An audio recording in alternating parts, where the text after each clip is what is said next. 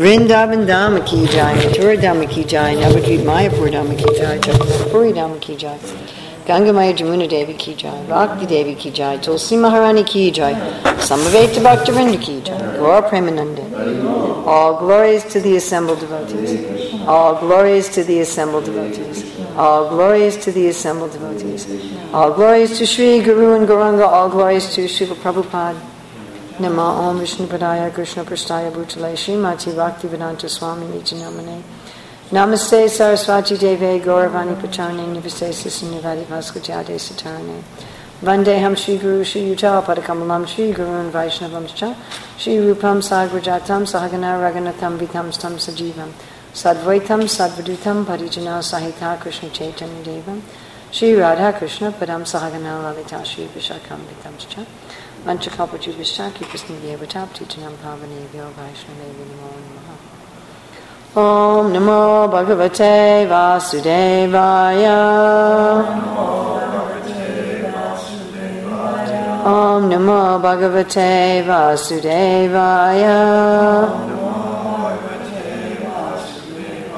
Om Namo Bhagavate Vasudevaya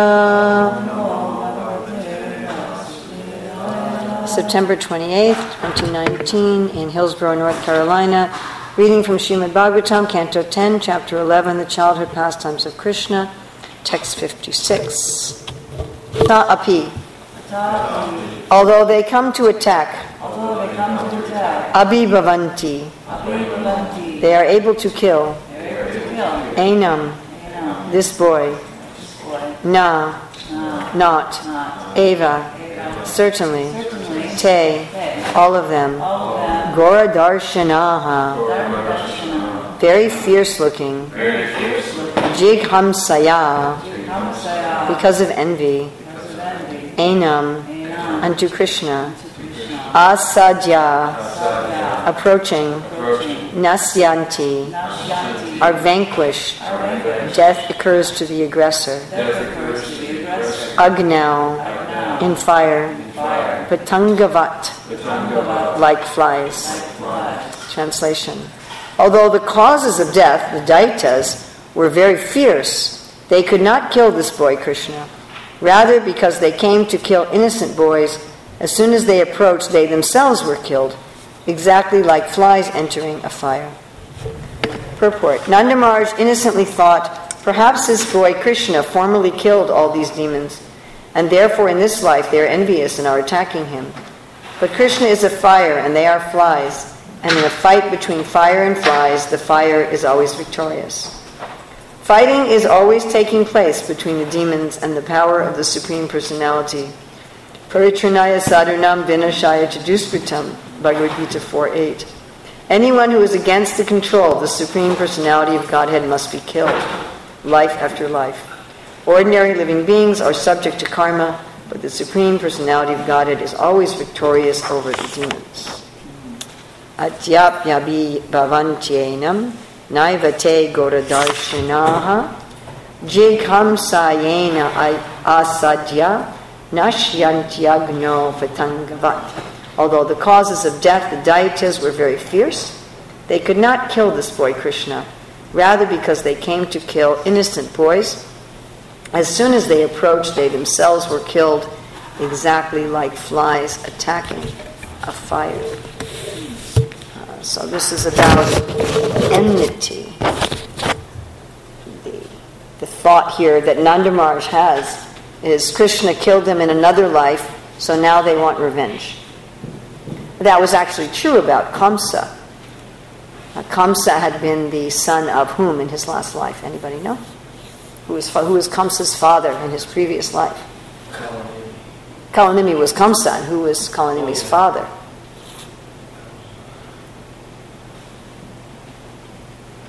No, Hiranyakashipu. Yeah, his father was Hiranyakashipu. And uh, Kalanemi's children became who?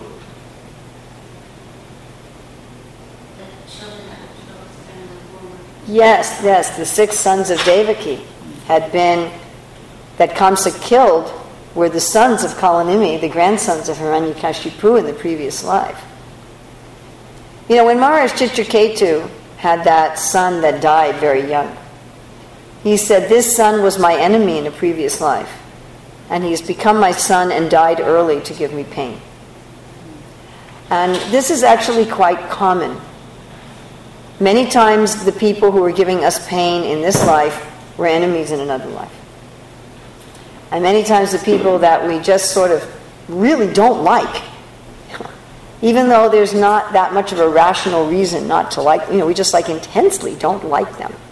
We had some enmity toward them in another life. And this enmity draws us together just as much as love.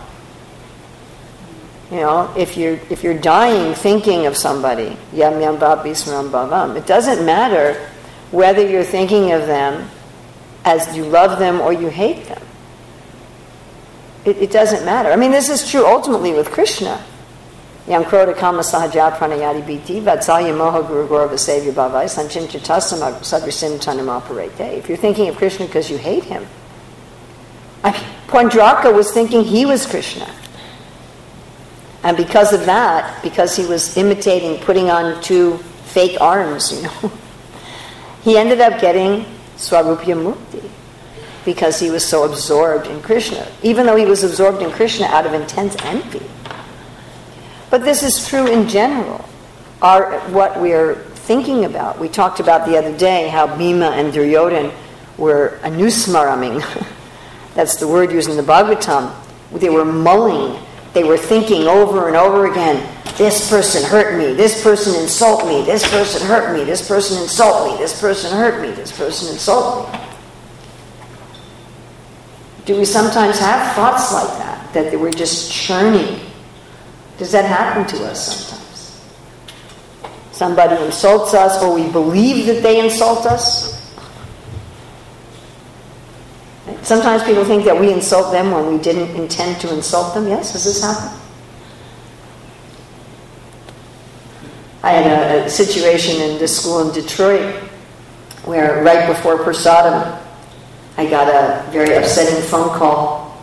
And I said to the other teacher, I, I'm very upset. I don't think I can eat anything.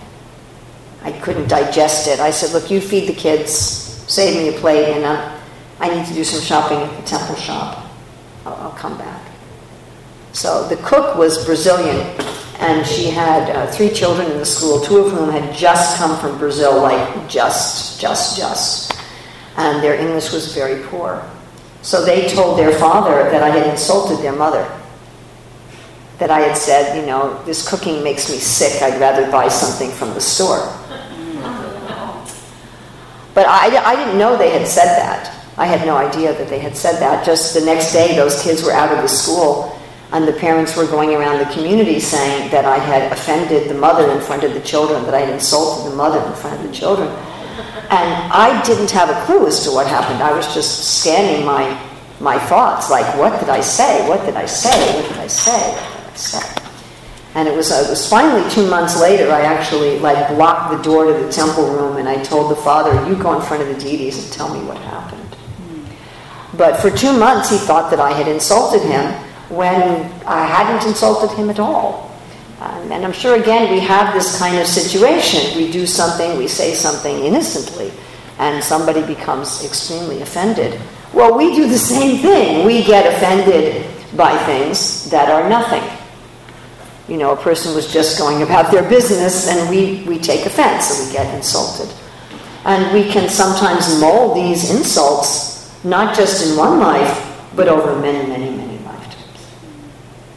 And, you know, our attachments, both positive and negative, pull us into this world. That Krishna is giving us an opportunity to either be with someone we want to be with or take vengeance against someone. And uh, it's very common that the people we want to take vengeance against are close to us you know, they become our parents or our uh, siblings or our children or our spouse or somebody that we work with. And so we see this in, again in the story of Kamsa, that the there were these six demigods, and when they saw Lord Brahma was attracted to his daughter, they were mocking him. and laughing. You know, we, we may not take these things seriously, but they're very serious. And because of that, they had to take birth as demons. They took birth as the sons of the grandsons of Hiranyakashipu. So they had to become demons for laughing at Lord Brahma, who, who actually did something wrong. It's not that Lord Brahma didn't do something wrong. He knew he did something wrong. And he had to give up that mentality, that subtle body. But because they had this arrogance, oh, look at. And then the arrogance was still there, interestingly enough, because as the grandsons of Hiranyakashipu, they performed austerities, interestingly enough, to please Lord Brahma, who they had laughed at in the previous life. And Hiranyakashipu was so angry. You have performed austerities without my permission. So you could see they still had some pride, but you could also see how easily Hiranyakashipu was offended. And he said, I curse you that your own father will kill you. So then the next life, they were the six sons of Devaki. And Kamsa, who was Kalanemi, killed them, not realizing that he was killing uh, entities who just previous to that had been very close to him in affection. You know, this is the, the way of, of the world. And so Nanda Maharaj is staying here. These demons, probably Krishna killed them in a previous life. And so now they're angry at him. And this was precisely the situation with Kamsa. In fact, when Narada Muni told Kamsa, you were Kalanemi in your previous life and you were killed by Vishnu, and now Vishnu is going to come again and kill you again. So Kamsa's like, okay, I'm definitely going to kill him. And there, there's so many stories like this in the Shastra to point out the absolute and total idiocy of hanging on to being offended. You know, and that to, one of the prime stories of this is with Amba, where Amba was at her Swayamvar with her two sisters, and Bhishma kidnapped these three sisters to take them as wives for his half brother. But after he kidnapped them, Amba revealed, after she came all the way back to Hastinapur, that she was secretly in love with Shalva. You know, in, in those days, it was not, you know, the young men and women were not supposed to really have anything to do with each other before they actually got married. But that didn't always happen. You know, Just like we had schools in ISKCON where there were ashram schools and the boys all lived in an ashram and the girls all lived in an ashram and they weren't supposed to see each other. But that didn't always work. You know, it just just the way that things are, like Usha having dreams about Aniruddha. So this Amba, she had already developed an attachment to Shalva and Shalva to her. And they were going to pretend at the Swayamvar that that didn't exist. And so Amba was going to garland Shalva as if they hadn't known each other before. So nobody knew that this had gone on. And then when Amba revealed, I'm in love with Shalva, so Bhishma and Satyavati said, well, you know, then you can't marry Vichitravirya if you're already in love with someone else, which is an important point. You know, that they were they really cared about the emotional connection of people. That wasn't just not taken into consideration, except in some rare cases like Samba kidnapping Lakshman. I don't like that story. It always bothers me. I always hope that Lakshman eventually falls in love with Samba. Anyway, Krishna. so uh, Bhishma said, well, you know, we sh- I, I, didn't know. He didn't know because it was secret. He said, I said, I didn't know. He said, well, then, you know, you'll be sent with all honors to Shalva to marry him. And that's what they did. But then Shalva thought that he had been insulted. Instead of taking it that you know, the Kurus were respecting his relationship with Amba, he interpreted what happened as an insult. And he said, You've already been kidnapped by Bhishma, you belong to him. I, am not going to touch you. I have nothing to do with you because now you've been taken by another man. And of course, Bhishma was a brahmachari. He didn't have anything to do with these women uh, whatsoever, and they had had nothing to do with Vichitravirya. There was none of that had, there, nothing had happened whatsoever. But Shalva invented this story in his mind, and he was very insulted. And then Amba was stuck. She was stuck that the person she was in love with and wanted to marry had rejected her, and she had already rejected Vichitravirya. So, you know, Vichitravirya is not going to want to marry a woman who rejected him. Who wants to marry a woman? You know, if someone says, Well, I don't love you, I love somebody else. Well, can you marry me anyway? You know, who's going to do that? That's not pleasing. And then she went to Bhishma and she said, You're responsible because you kidnapped me without knowing my heart. Therefore, you've insulted me. And interesting, Amba didn't take it that Shalva insulted her. Why? Because she loved him. When we love somebody, even when they insult us, we, we excuse it. But she didn't, she didn't put the blame on Shalva. She put the blame, or Vichitravirya, she put the blame on Bhishma. And she said, Now I'm left unmarried. And you know, it wasn't that long ago in society that an unmarried woman was, was really seen as a, social leper kind of in society. Of course, you know, in those days there were renounced women, but that wasn't Amba's situation at all. She was a princess. You know, she expected to be to live as a princess or a queen the rest of her life. She said, Bhishma, you marry me. Now, even if Bhishma hadn't taken a vow of brahmacharya, would you want to marry someone who married you out of vengeance? I mean, who would do this? You know, I want to marry you because you hurt me and I'm so angry at you. I want you to take responsibility for me as your punishment. Who would agree to such a marriage? But anyway, Bhishma said, I've taken a vow. You know, I can't marry. So then Amba approached Bhishma's guru, Parasuram, and said, You have to force your disciple to marry me. That doesn't work very well. You know, uh, sometimes we try to do this in ISKCON Somebody is a problem and we can't deal with it, so we go to their guru and we say, Would you force them to behave? I've, I've tried this, by the way. I'll just tell you that it doesn't work very well. I, I, don't, I don't advise anybody taking that tact. It's not very effective. I mean, of course, they do that with Krishna, right? The cowherd women, they go to Mother Yasoda and they say, you know, would you stop Krishna from stealing? And she says, Krishna, you naughty boy. right? It just doesn't work very well.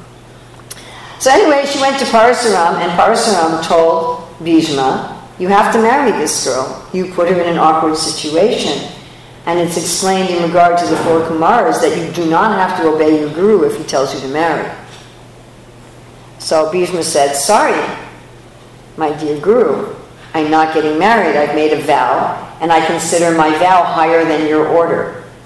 Now, he could have said, he could have said legitimately and shastrically, even though I've made a vow, your order is higher than the vow. Does this make sense to everybody? He, he would have been justified either way. But I'm also looking at it and thinking, again, why would he want to marry this woman?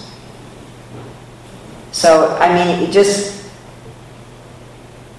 that, that why, why he chose to, to put his vow as higher than his guru's order might have had something to do with the fact that you wouldn't want to marry a known enemy. Anyway, so Parasuram said, let's fight, and whoever wins, the fight will win, which is a kind of interesting way to settle things with your spiritual master. Uh, please don't try this at home. So, anyway, Bhishma got into an actual battle, a duel with, with Parasuram. And he got to the point of defeating Parasuram, and a voice came from the sky. If anybody can ever tell me who that sky voice is, yeah. I always wonder who's the sky voice. Uh, so a voice came from the sky don't embarrass your guru. Retreat, retreat. So Bhishma said, okay, out of respect for my guru, I retreat, but I have not been defeated. I am not retreating out of defeat, I'm defeating out of respect. And then Parasuram said, okay, you don't need to marry this girl. So then she uh, decided that she couldn't get married. And so therefore, I mean, maybe she could have, I don't know, but she decided, I'm not going to marry. And she performed austerities, but she didn't perform austerities for the purpose of spiritual realization. And you have to think, Krishna was personally on the planet and Bhishma is a Mahajana. I mean, she had the opportunity by associating with Mahajanas and by having association with Krishna to become a pure devotee and go back to Godhead. She could have let go of this whole thing. She could have said, This is the arrangement of the Lord. for me to become a renunciate and dedicate my life to Krishna. And I've seen many devotees in the Krishna consciousness movement who do exactly that. You know, they got insulted, they got offended, something fell apart. And Srila Prabhupada did that with his own wife. You know, when Prabhupada's wife insulted him, uh, two things that she wouldn't cook. This is how Prabhupada describes it that she was so lazy that when the cook was sick, she bought non devotee food. Prabhupada describes it that was what was really, you know, that she was so habituated to how to cook that when the cook was sick, she bought non devotee food, and that her means of buying it was bartering their Bhagavatam. Those two things together is like, this isn't a fit place for me to live anymore. But he took advantage of that to surrender to Krishna. Or Vidura, when Duryodhana said, throw him out with only his breath, which basically could mean beat him to the edge of his life. And he thought, oh, an opportunity to become a Vanaprastha, same as Srila Prabhupada. Let me take up Vanaprastha life. Or King uh, Vena, when, when Vena uh, was, when Prince Vena, when he was killing his friends, and Anga decided, oh, good opportunity for me to take up renunciation. And we've seen this in our Hare Krishna movement also. I know devotees who went through, you know, something catastrophic in their lives where they could have been very offended and very insulted and very angry. And instead they took the opportunity to surrender to Krishna. But Amba didn't do that. And she went to some sages and performed austerities with the view of vengeance. Her view was vengeance. And we should keep in mind that austerities give us Shakti. I was just reading yesterday in the fifth canto, Prabhupada referring to a disciple of Srila Bhaktisiddhanta who wanted to, the property of the Gaudiya Math. And Prabhupada said, therefore, he got the property of the Gaudiya Math, but he didn't get the real mission of his spiritual master. So if we're chanting Hare Krishna, we're worshiping the Lord, but our view is power, vengeance, power, vengeance. I've been insulted. Krishna may give us that Shakti. He may give us that ability to fulfill our desires. And we may get position, we may get power, we may even get the ability to, you know, cause difficulty to the other devotees. Just like Hiranyakashipu did through his austerities. But we don't get Krishna prema. Uh, so Amba did these austerities, and she then had another lifetime, intervening lifetime, where she did further austerities. Then finally, she took birth at an Kshatriya family again. And in that lifetime, she uh, became a, a trans man. You know, of course, in the Shastras, when someone becomes a trans man or a trans woman, they don't do it by taking hormones and getting their body parts cut off but they do it through a subtle mystic process. So they actually become the other gender. They're capable of having babies as the other gender and so forth. Uh, so, but th- this concept of, of transgender is there in, this, in the Shastra, but today it's being done in a demoniac way. Uh, before it was done by mystic power. Anyway, so uh, she became a trans man in that life. That's a whole story. And as a trans man, was on the battlefield as a warrior but when Bhishma saw Shikhandi, he could understand. Oh, wait a minute, you know. Just like even nowadays, sometimes we see trans people and we think, oh, well, that's not really a man. That's not really Of course, nowadays with their methods, that's actually a fact. Uh, they don't know. Maybe someday they'll figure out the subtle way to do it, but at the present time in Kali Yuga, they haven't figured it out yet. But Bhishma also felt like that. This isn't a real man. It's actually a woman. And so he thought, I'm not going to fight with a woman. Which is also interesting because women did sometimes fight on the battlefield. Like Kaikeyi was on the battlefield. I mean, we have instances of Kshatranis who were warriors. But Bhishma said, I'm not going to fight. Part of the Kshatriya code was that you fight only with equals. That it's degrading to fight with somebody who's lesser than you. So, uh, he didn't fight and he was killed in that way. And so that living entity got vengeance. They got their vengeance. But think of this what a waste of time and energy. What, what a complete waste to go through three lifetimes just for the idea of hurting the person that you imagine hurt you.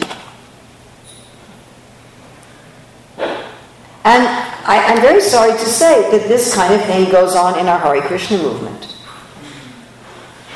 It's not that we're immune from this. These kind of things were happening when Krishna was personally on the planet. With people who had the opportunity, that Krishna was right there. I mean, he was right there, right in front of them. And devotees like the Pandavas and Bhishma were right there. I mean, sometimes we think, well, if Krishna personally became, was in front of me, I'd give up all my attachments and I would surrender. Well, maybe, maybe not. And the point being made here is Krishna always wins anyway. What is the point of maintaining enmity? Mari Krishna Rake Krishna Marike. Nobody can hurt me unless Krishna sanctions it anyway. So who's ultimately allowing someone to insult me or to hurt me? Krishna's allowing it. They can't insult me. We were talking about this a little bit yesterday with the law of karma. They can't insult me or hurt me unless Krishna approves. And as Krishna is Suhridam Sarvabhutanam, if Krishna approves, it must be something that's beneficial for me. But that doesn't mean I stand there and let somebody beat me up. It's, that's not necessarily the response. Like Vidura didn't stay when Duryodhana said, you know, who is this kept, who is the son of a kept maidservant? uh, throw him out and leave him with only his breath. Vidura didn't stick around to get beaten. I mean, Haridas Thakur allowed himself to get beaten, but he didn't have much of a choice about that. The government just arrested him. Or Prahlad didn't have much of a choice. His father was the government, but he had a choice. I mean, Bibhishan didn't stick around either when he was really insistent with Ravana. You know, you've got to return Sita and, and Ravana this scene that we used to do in the drama always moved me. Ravana just, you know, threatened to imprison him.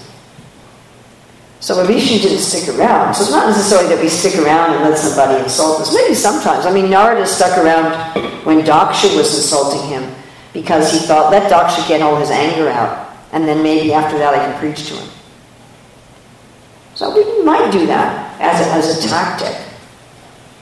So that's not what it means to surrender, that we let people abuse and insult us. But it does mean that we should have a little bit of thought that maybe I'm not, first of all, maybe I'm not really being insulted and offended. Just like people think I insult them when I don't. Maybe I'm interpreting what's happening as different from what's actually happening. Maybe there's not really any insult. Maybe there's not really any. How many times have people misinterpreted my actions? And even if they're really insulting and offending me, do I insult and offend people? I mean, am, am I really any better? And how can I use this situation to surrender to Krishna? You know, everything is good. Prabhupada says in the purport to 1515 Bhagavad Gita, God is all good, God is all merciful. Everything is good. And that means even the so-called bad things are good. So we see instances of the Shastra where there was some insult, there was some offense, and the person became insulted, and they became offended, and they dedicated themselves, sometimes life after life, to vengeance. And we see instances in the Shastra where there was some insult, there was some offense, and the person said, Oh, good opportunity to surrender to Krishna. Good opportunity to increase my Krishna consciousness and not blame the other person and not become offended by the other person. This is our, our choice, how we respond. We can't control the circumstances of our life, but we, of course, we can indirectly through our karma, but we can certainly control how we respond and how we, how we are going forward. So, questions, comments, and I told Kamalini that she could have the first question. I told her because every class I have a question, but I always let everyone Always let everyone else Go first. go first. So today I'm giving you the mic first. So, um, as far as this uh, topic of vengeance, how about, like, we don't have any vengeance at all, like, we actually wish others well. Right. You know, we don't wish anything ill to them, but still, we're hurt by them. And, and that is like holding a grudge Mm. instead of just giving it up. And we learned last night at our Japa retreat that um, you know, we have these, uh, anarthas or um, you know, that just keeps surfacing. You think, I'm Mm. over it now. Right, right, right. Something will trigger it, and again, you feel Yes. hurt. Yes, yes. Well, the fact that there are feelings of hurt that we experience simply shows that we're alive. Jada Bharata, when Maharaj Rahugana insulted him, and when I read those insults, I think they really weren't that big of a deal. What are you, you know, some old, weak, skinny guy? I mean, what's your problem? It, it, it didn't strike me as like some heavy duty insult. But it stated specifically in the Bhagavatam that Jada Bharata felt waves of dissatisfaction within his mind because of the insults of Maharaj Rahugana, and what he did was he neglected that. We have the instance of Lord Varaha, that Hiranyaksha was offended, was insulting Lord Varaha. Because they do this when they want to fight. That, that, by the way, if you want to insult somebody, do it on a battlefield. That's the time. Because, you know, who really wants to fight? I mean, even if you're a warrior, you know, fighting means like you could literally lose your right arm, or your eye, or your foot, Or your life. or your life. I'm not so worried about losing my life, but I, I, I like dying, whatever. But you know, losing your right arm, that sounds kind of heavy. So there's always some hesitancy, even on the part of trained soldiers with Kshatriya mood. There's some hesitancy, and therefore they insult each other, because when you insult somebody, they want to fight. So you see this, yes? Do we see this in the scriptures very commonly? That when they're on the battlefield, they insult. So Hiranyaksha wanted Varaha to fight. So he was insulting Varaha, and it said that the Lord was pained by the abusive words of the demon, but he tolerated the pain in order to properly situate the earth planet. And Prabhupada writes in his purport that the Lord has feelings. He feels pain when someone insults him. So it means we're alive. But as a a study I, I, read some time ago about anger and why do we feel anger when we're insulted. And the main reason we feel anger when we're insulted is that we're herd animals. And our status in the herd has something to do with our access to resources. If you have a higher status in your herd, you get more resources. And so when people insult us, our, we, we feel on a kind of a primal, biological, animal level that our access to resources for our survival may be hampered. And so our, that feeling of being hurt and that feeling of being insulted and that feeling of being offended and that feeling of anger is a biological response meant to protect us so that we'll get enough food and we'll get enough shelter and we'll be able to live.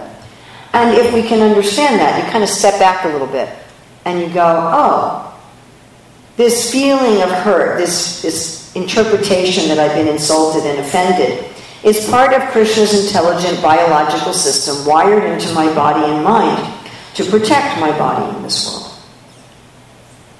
But who's protecting me? Yoga Kshema Vaham. My access to food, my access to shelter, my access to friends is not determined by other jivas, it's determined by God. And that way we can look at the at that feeling of hurt and insult and you know fear, whatever, anger, and just that's not me. And that feeling is a product of the mode of mm, no ignorance mostly, mostly ignorance. That's my name, mostly ignorance. Some passion. And then we don't take it seriously, we don't mull it. The problem is when we, we anusmaram it. And we talked, I've been guilty of this, believe me, and we talk to everybody about, you know, that person insulted me, this person, that offended me, this person. And then you know what? We never go on to verse 4 of the Shikshashtaka. We, we can't, if we can't get past verse 3, you know, we never get to verse 4 and verse 5 and verse 6 and verse 7 and verse 8. We never, we never get there. We can't get past verse 3. Not expecting any respect for myself. Did you have a question? Well, I have a question from um, from the internet. Okay. So this question is from Yamuna, this is a question, this is a question from Yamuna Pavani from Costa Rica. Whoa. And her question is, how about, Hare Krishna, Jamuna Pavani from Costa Rica. how about when you are close to people who constantly battle among each other? How can one advise them to clean up that toxic relationship they are family? Yes, well, always remember how hard it is to fix ourselves. Whenever anybody asks how to fix someone else, my answer is, can you fix yourself? I have been a failure over and over and over and over and over and over again at fixing myself. I have tried to fix things in myself, and sometimes, like you said, I think I got it. I fixed it! It's fixed! And sometimes three, four years go by, and I don't have a problem with it at all, and I'm like, woohoo! and then something happens, and I'm like, oh my God, I just acted like that again. The, I, I'm convinced the only person who can fix us is God. Right?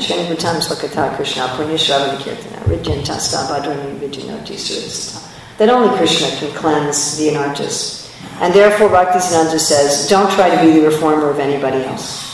He says, no one is without the highest guidance.